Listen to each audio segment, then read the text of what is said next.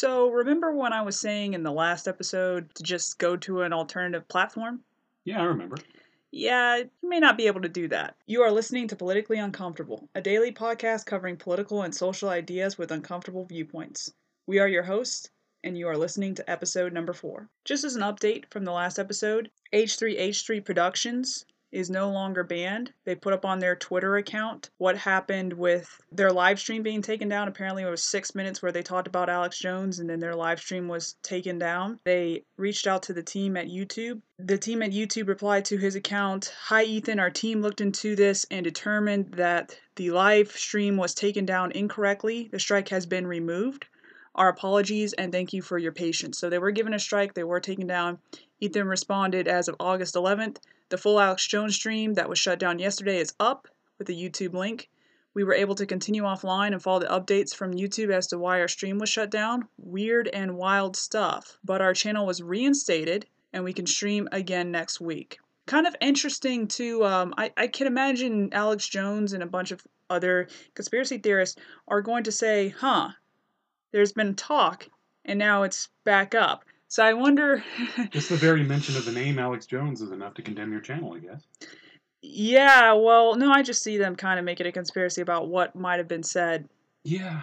Um, did you say that he reported that next week they'll be able to stream again? Yeah, I don't know if they did a weekly podcast. It might not have been daily. But that was their update as of August 11th, and their Twitter is live.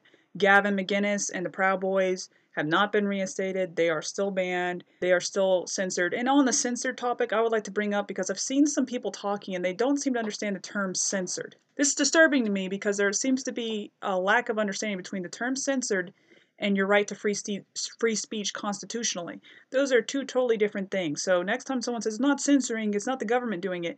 No, when you're watching a TV show and they bleep it, that's censoring. They're censoring out a cuss word. When you hear a bleep, instead of someone cussing, they're censoring that. The government doesn't have to mandate them bleeping out cuss words. You can censor what your kids watch on the internet. I believe it's called whitelisting certain things or blacklisting, Yeah. and that's you censoring what your kids see. Censoring is something that anybody can do. It's moderation of content. Exactly. So it is censoring. That is The government can censor, CNN can censor, individuals can censor. You can censor by turning off the television. But there seems to be debate on the term censor, and I was just floored that we as a society don't understand the word censor. YouTube can do whatever it wants. It's not censorship. They can do whatever they want, maybe, but it's still censorship. I mean, uh, we're running on dangerous ground when we say that uh, a company can do whatever they want. Getting to the alternative platforms, there's a platform called Gab AI. I've actually been on Gab AI for I think less than 24 hours because Kind of a rough place, huh? it is a rough Kind of place. a back alley. It's, uh, I'm gonna say it's rough. Okay, anybody who comes to Gab AI's defense and ignores the fact that that platform is rough is not living in reality. Microsoft actually threatened Gab AI for apparently a post or two that was on their site. Gab AI posted on Twitter, Gab's hosting provider Microsoft Azure has given us 48 hours to take action on two posts or they will pull our service and Gab will go down for weeks slash months. The post was pulled. The guy deleted it who posted it. But yeah, Microsoft, BBC News posted about it. Ars Technica posted about it. Just to be clear, it was a pretty anti-Semitic post, wasn't it? Exactly. Yes, it was very anti-Semitic. But I also want to say, when I was on Gab AI, I saw a lot of anti-women posts, a lot of anti-black posts, very, very out in the open. And Mhm. Microsoft didn't see that that was a problem. Yeah. It was just like, oh, they posted an anti-Semitic post. Oh, that that You needs can to be. fake. You can make fun of black women all day long, but as soon as you make fun of a Jew, ooh, See, to me, that's that's nah, that, that it's an interesting double standard. that's an interesting double standard and the thing that i was telling you earlier is whatever the statements were that got to that last comment and i'm not going to repeat it because it was just absolutely inappropriate whatever led to that it probably was jews are this or that which should not have been said but they definitely didn't prove their point that they weren't that by by strong arming right there. Hmm it's like i'm not going to say that hey not all black people are thugs. I'm black and i'm not a thug and then go put out somebody's window. That's not going to prove my point. Hmm and also sets a pretty disturbing precedent because we're talking about the servers is what they're saying. You're not we're going to pull you from the server. So you got your own platform you set up your own space and now you're saying something they don't like and they're saying we're going to pull you from the servers. And this runs into a bit of a problem because now we're talking about communication and cutting lines of communication because somebody says something you don't agree with Yeah. And you were probably under the impression that at least some of that space was your space, you know? yeah because you're paying for it Yeah. I mean, you should have some say as to what goes on that space. Well, that's a clear to me. That's very clear saying it's not yours. Mhm. You're paying for something. You're supporting it. We're telling it, telling you it's yours and it's ours.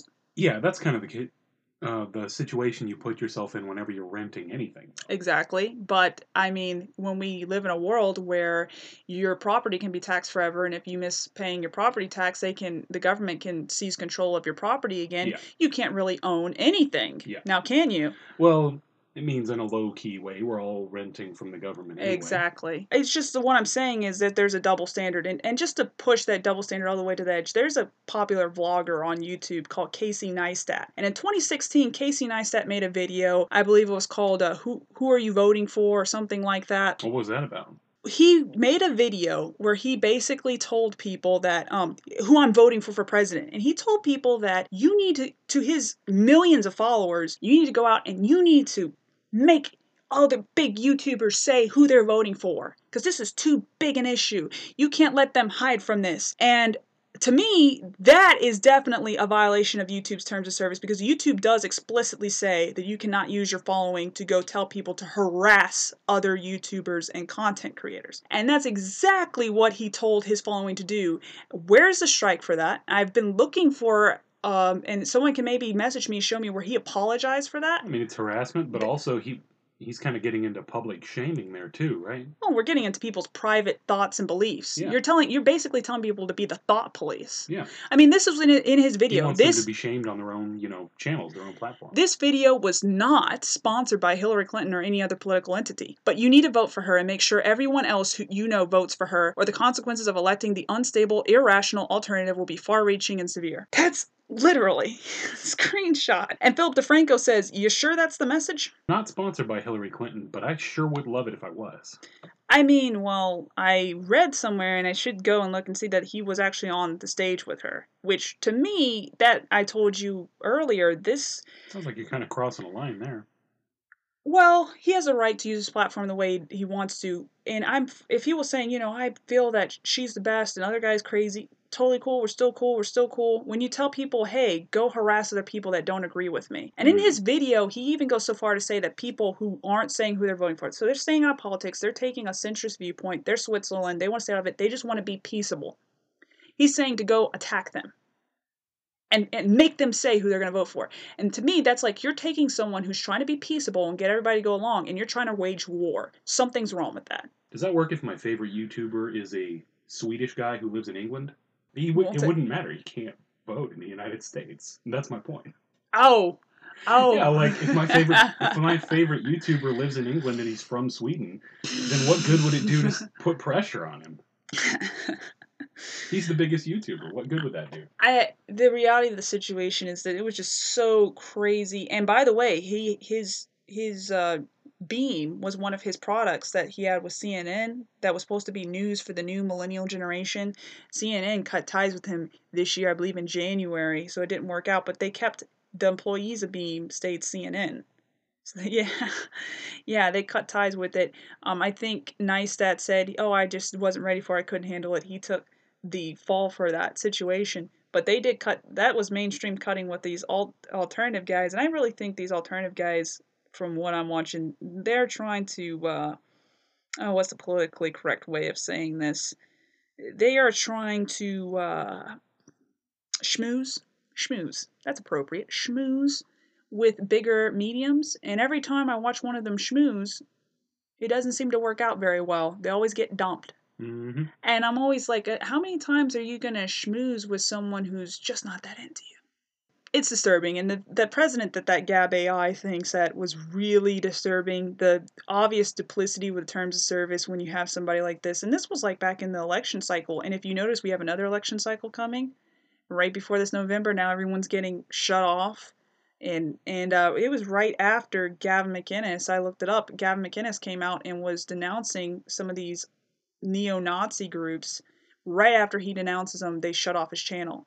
So it's it's kind of set up. People feel that they're tr- they shut him off a little late, but it was Yeah. to try to make it look like he was supporting the neo-Nazi group and then cutting him off from being able to say to anybody, "I wasn't supporting them." Mm-hmm. So Because slinging he was going to one of those rallies just this weekend. so, well, slinging mud at someone and then, oh no, you're not allowed to defend yourself. It's so unhealthy. Like this is creating contentiousness and war among people.